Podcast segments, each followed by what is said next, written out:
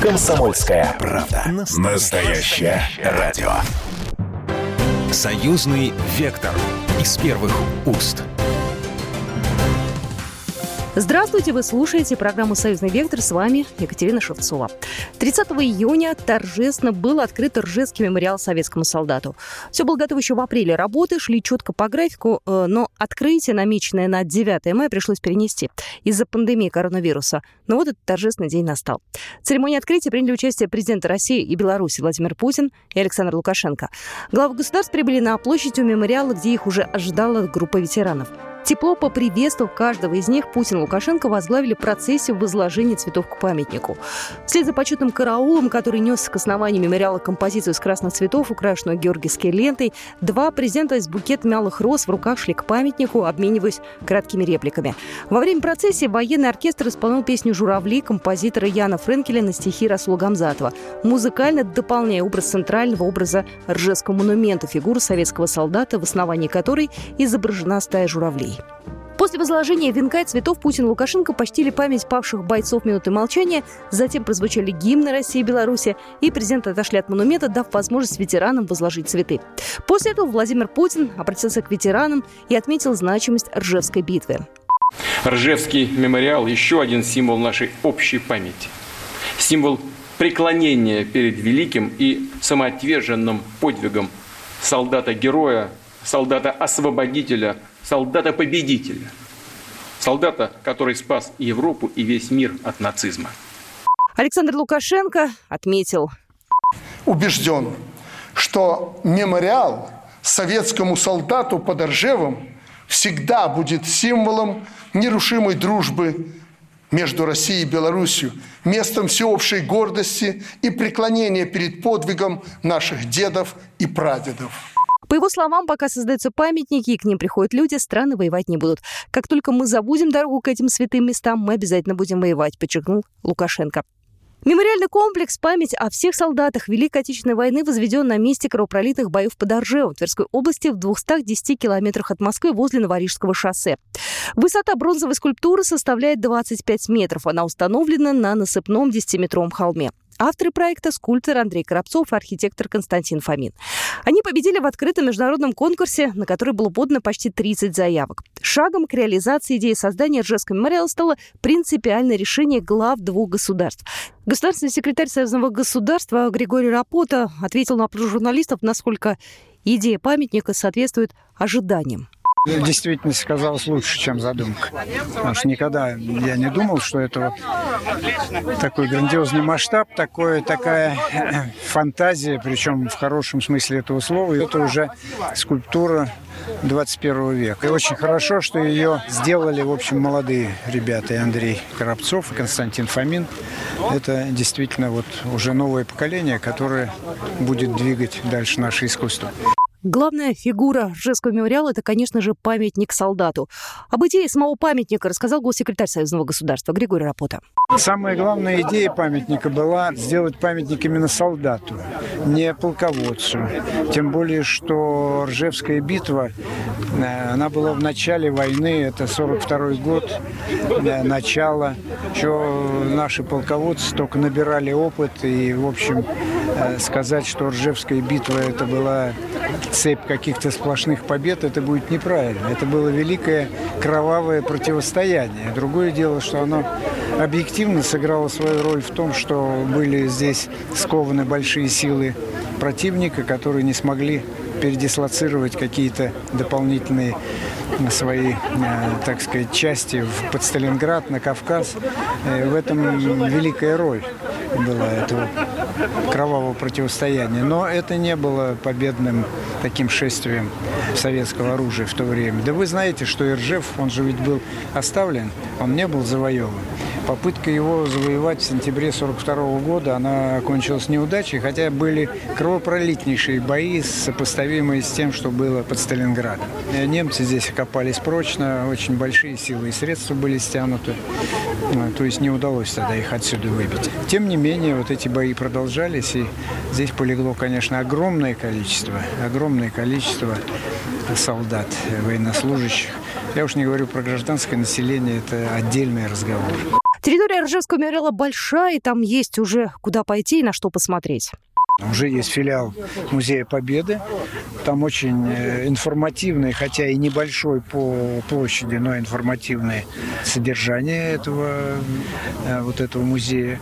Ну, музейные работники, они у нас вообще сумасшедшие немножко. Они совершенно помешаны на своей тематике, поэтому я уверен, что здесь все будет как надо. На церемонии открытия Ржевского мемориала звучали и критические заявления. Ну, в частности, я слышала фразу, что памятник смотрит не туда. И я спросила Григория Алексеевича, а как он относится к такой критике? Основная идея памятника, она от этого не страдает. Он, он смотрит на нынешнее поколение. Он спрашивает нас, а что вы, ребята, сделаете в своей жизни, чтобы вот о вас помнили? Конечно, речь не идет о войне, а что-то такое созидательное, чему бы можно было тоже памятник, но уже другого рода построить. Очень эмоциональная была церемония открытия Ржевского мемориала. Насколько трудно было сдерживать слезы? До самого начала и до самого конца, в общем. Как только я его увидел, приехал сюда, это и до сих пор, в общем, это все, конечно, заставляет сердце биться, и, и слезы, и все здесь. Григорий Алексеевич Рапота был только что в нашем эфире государственный секретарь Союзного государства. А у нас на связи Елена Овчаренко, главный редактор журнала «Союзное государство», помощник государственного секретаря Союзного государства. Елена Александровна, здравствуйте. Здравствуйте, Екатерина. 30 июня торжественно был открыт Ржевский мемориал советскому солдату. Очень ждали этого открытия. К сожалению, перенеслось оно с 9 мая. Все получилось, э, возможно, не тогда, когда планировали, но все прошло, как мне кажется, идеально. Вот у вас какие ощущения от э, самой церемонии открытия, от всего, как это вот все происходило? Ну, мне кажется, это было грандиозно. Это было очень трогательно. Я видела серьезных людей, которые действительно плакали, стоя около мемориала. И я хочу сказать, что, может быть, это и хорошо, что открытие состоялось после 9 мая. 9 мая парад, 9 мая люди смотрят э, телевизор, э, смотрят концерты. А вот так вот мы отошли немножко в сторонку, да, и 30 числа действительно этот день стал именно днем, когда мы думаем именно о советском солдате, когда мы посвящаем свои мысли ему, и я думаю, что все прошло очень хорошо, судя по всему. Теперь я предлагаю отмотать время на три года назад. Вы же знаете и помните вообще, как все начиналось с момента идеи. Знаете, вот у любого проекта крупного есть э, тот человек, который сказал, а давайте сделаем вот так вот. И у этого человека есть имя, фамилия и должность. Я думаю, стоит его назвать и о нем рассказать. Да, я живой свидетель. Этот человек, государственный секретарь Союзного государства Григорий Алексеевич Рапота. И чтобы не быть голословной, хочу вам напомнить о том, что если э, залезть в компьютер и посмотреть его интервью, которое он давал еще э, 4 года, 5 лет назад, там э, совершенно конкретно сказано, что он считает, что э, было бы прекрасно, если бы э, в союзном государстве в России стоял памятник советскому солдату. Григорий Алексеевич э, сам на открытии Ржевского мемориала рассказал, с чего все началось. Впервые я о Ржеве услышал, когда был полномочным представителем, и ходили документы о том, о присвоении городу звания города воинской славы, и тогда шли дебаты, я входил в Оргкомитет Победы, и там обсуждалась эта тема. Это первое. Второе, мой отец Алексей Никифорович Рапотов как-то в очередной раз разговаривали, он мне поведал, вернее, я знал, что он воевал на Калининском фронте, я знал его историю, вот, но он э, задался вопросом, почему у нас нет э, памятника советскому солдату, соизмеримому по размерам, по эмоциональному, так сказать, воздействию с тем, что есть в Трептовом парке или там памятник Алёше в Пловдиве. А в Вене памятник советскому солдату очень красивый. По масштабам ничего подобного нет. И вот эта вот э, идея меня как бы зацепила. Я прочитал книгу Герасимовой Светланы Александровны, местный краевед, ученый, э, исследователь Великой Отечественной войны, первый исследователь Ржевской битвы, такой глубокий исследователь. Я прочитал ее книгу, дальше я начал другие книги читать. И, в общем, понял, что действительно тот миллион триста тысяч, которые названа была вот в статье Владимира Владимировича Путина, кстати, они стоят того, чтобы здесь э, был памятник, достойный вот этим жертвам. Ну и потом отец говорил, он сам летал, а говорит, что, что творилось на земле, это вообще страшно подумать. У него слезы были на глазах, это, говорит, был кромешный ад. Вот. Он после э, освобождения Ржева или после того, как немцы отсюда ушли, он сам побывал там, сплошные руины. В общем, все вместе взятое заставило вот как-то начать эту идею прорабатывать. И, к счастью, не было ни одного человека, который бы сказал, нет, этого делать не надо, или там какие-то сомнения высказал. Я обратился в Министерство обороны, меня поддержали горячо, и кстати, студия Грекова участвовала в конкурсных, конкурсах на лучший памятник. И, в общем, даже такой консервативный орган, как Министерство финансов, тут же сказал, нет, это вот на памятник, мы тут даже не задумываясь.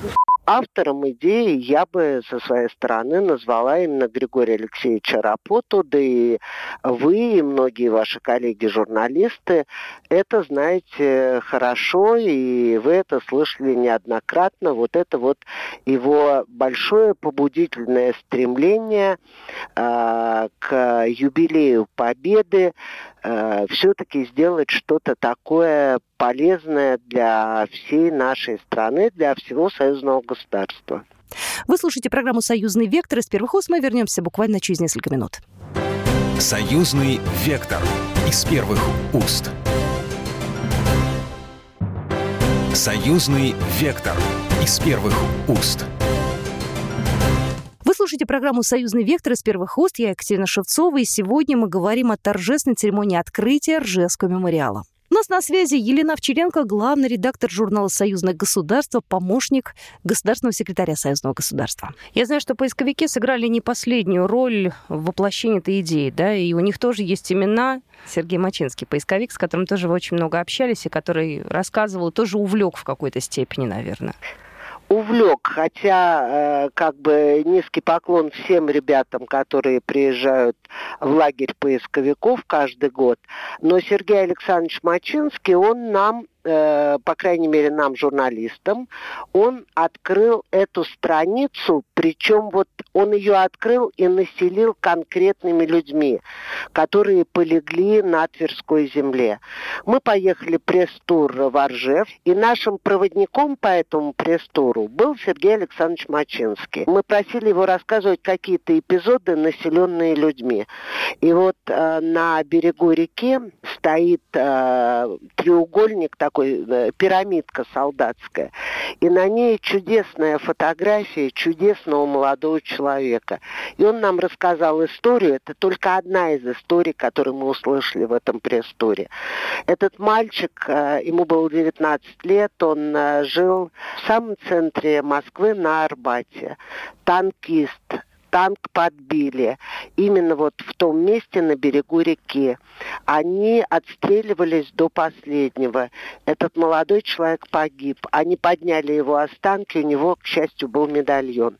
Выяснилось, что его родные по-прежнему живут в центре Москвы. Как положено, им предложили сделать выбор, либо захоронение будет в тех местах, где герой погиб, либо они его заберут на семейное кладбище. Угу. И эти достойные, интеллигентные люди, а он э, был музыкантом, он собирался стать музыкантом, вот они посовещались и сказали, что он останется там, где он погиб со своими боевыми товарищами. И каждое лето его родные приезжают к этой пирамидке поклониться, вспомнить. Очень трогательная история, у которой есть конкретные имена. К счастью, вот он заполнил этот медальон, и таким образом его смогли опознать. Я, насколько знаю, Григорий Алексеевич Рапота, Николай Павлович Овсиенко, все очень э, лично отнеслись э, вообще к этой истории. Я знаю, что у вас были совещания, что надо было ехать за 230 километров. И, знаете, ну, обычно чиновники как? Перекладывают это на кого-то, да, там, рангом пониже, а, собственно, сами руководят из кабинетов. Тут абсолютно была история не про это, правильно? Совершенно верно. И тут вообще слово чиновник, оно даже звучит немножко кощунственно, хотя, в общем, по сути, это правильно. Григорий Алексеевич э, лично руководил любым телодвижением, которое предпринималось э, в том, что касается Ржевского мемориала. Вот возникает вопрос ехать, значит, э, быстро автобусы, быстро оповещать журналистов, едем. Были более сложные вопросы, которые касались и технической части, составления каких-то списков. Все было в приоритете. А Николай Павлович Овсиенко, это заместитель министра культуры Российской Федерации, каждый четверг ехал 200 километров в одну сторону, 200 возвращался назад, проводил там многие часы, все смотрел, все контролировал лично. А я на церемонии открытия пообщалась с Николаем Овсиенко, с заместителем министра культуры, и вот он достаточно скромно оценивает твой личный вклад в создание Ржевского мемориала. Сложно оценивать какой-то там личный вклад в это дело, но совершенно точно, что организующая роль нужна. Служб много, взаимодействующих структур, организаций, так очень много. В принципе, для того, чтобы они слаженно работали, чтобы это было а, в рамках того утвержденного плана графика, для этого кто-то нужен, кто не зависит от бизнес-проектов, от бизнес-процессов и так далее. Ну, если вы это называете чиновник, пусть будет чиновник. Но для чиновника это большая радость и большая большая честь быть причастным к реализации такого проекта. Потому что в целом э, чиновничья работа, как правило, не видна. А вот э, работа по организации взаимодействия всех служб на реализации такого знакового проекта – это подарок.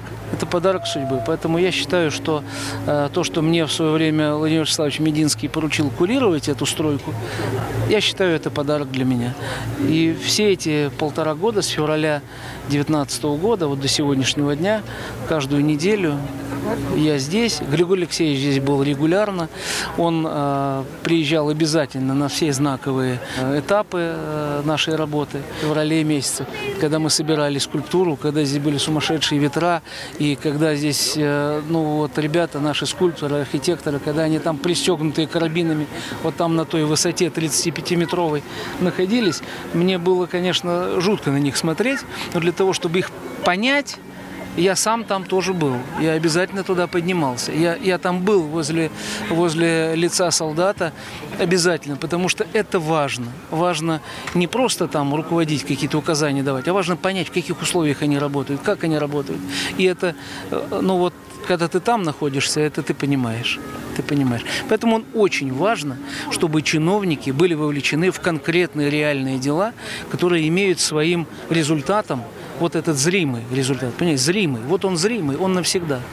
С учетом того, что 200 миллионов на создание мемориала выделил союзный бюджет, э, бюджет союзного государства, а остальные деньги – это народные пожертвования, вот я хочу заверить ваших радиослушателей, что ни одна копейка не была потрачена нерочительно все самое лучшее, все проверенное, все надежное, и все действительно выдержит века. Николай Павлович Овсиенко удивительный человек в этом смысле. То есть, вот мне кажется, если бы он принимал участие так же, как и Григорий Алексеевич, если бы в своей жизни они помогли тому, что был создан такой памятник, проконтролировали это создание, вот если бы они совершили в своей жизни только это – это уже поставило бы их в шеренгу замечательных людей России, союзного государства, потому что сделано там все просто с таким уважением, с такой любовью,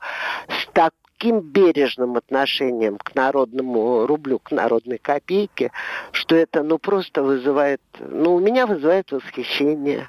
Вы сами туда еще раз планируете поехать? Э, уже не по долгу службы, так скажем, да, вот по какому-то личному эмоциональному порыву? Я счастлива, что в моей судьбе вот была такая возможность следить за тем, как росла эта фигура солдата. Я вам могу сказать, что всякий раз, когда я буду проезжать по магистрали, которая ведет на Псков, я непременно буду туда заезжать. Еще один вопрос, который хотела задать. После того, как журналисты закончили работу 30 а, числа, сели уже отдыхать, нам дали пакетики, в которых а, были такие буклеты, посвященные мемориалу, и были буковки.